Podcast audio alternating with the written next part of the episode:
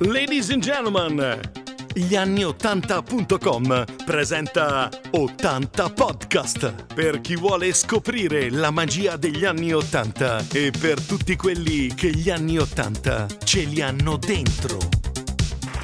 Quando a Sanremo si cantava in playback gli anni Ottanta per il Festival di Sanremo dovevano rappresentare il rilancio della canzone italiana e in un certo senso gli organizzatori riuscirono nell'intento, nel bene e nel male.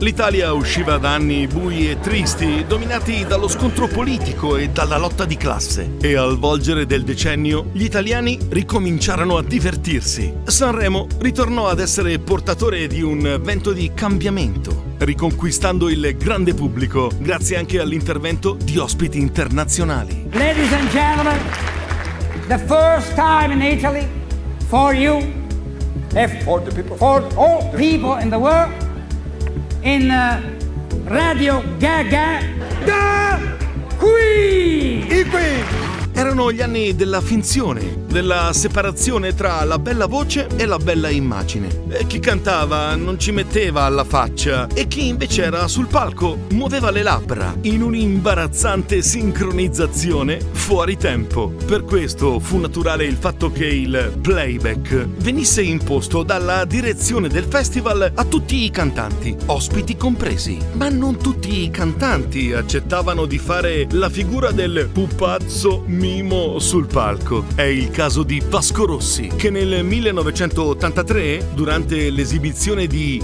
Vita Spericolata, abbandonò il palco prima del termine della canzone, lasciando continuare la voce registrata senza nessuno dinanzi al microfono. Fu il primo cantante nella storia di Sanremo a non concludere una canzone. Arrivò penultimo, ma poi fu sempre primo nelle classifiche di tutti i tempi. Anche gli ospiti non erano da meno. Nel 1984 i Queen, che come tutte le vere rock band tenevano molto all'effetto live della loro esibizione, furono costretti dalla produzione a cantare Radio Gaga in playback. Ma durante l'esibizione Freddie Mercury allontanava spesso il microfono e i musicisti suonavano controtempo per dimostrare al pubblico che dissentivano da quella sciocca imposizione.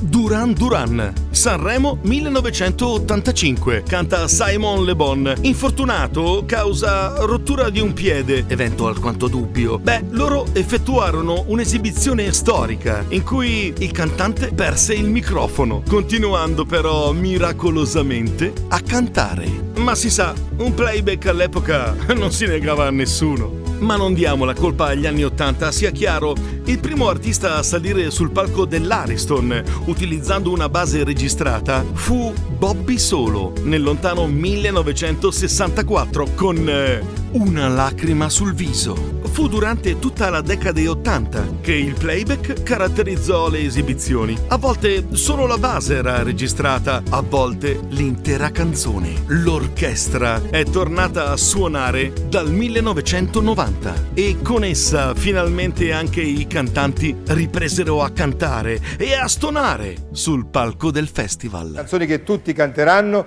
e che ci auguriamo saranno tanti grandi successi. Con questo augurio di coinvolgere il pubblico del Teatro Ariston.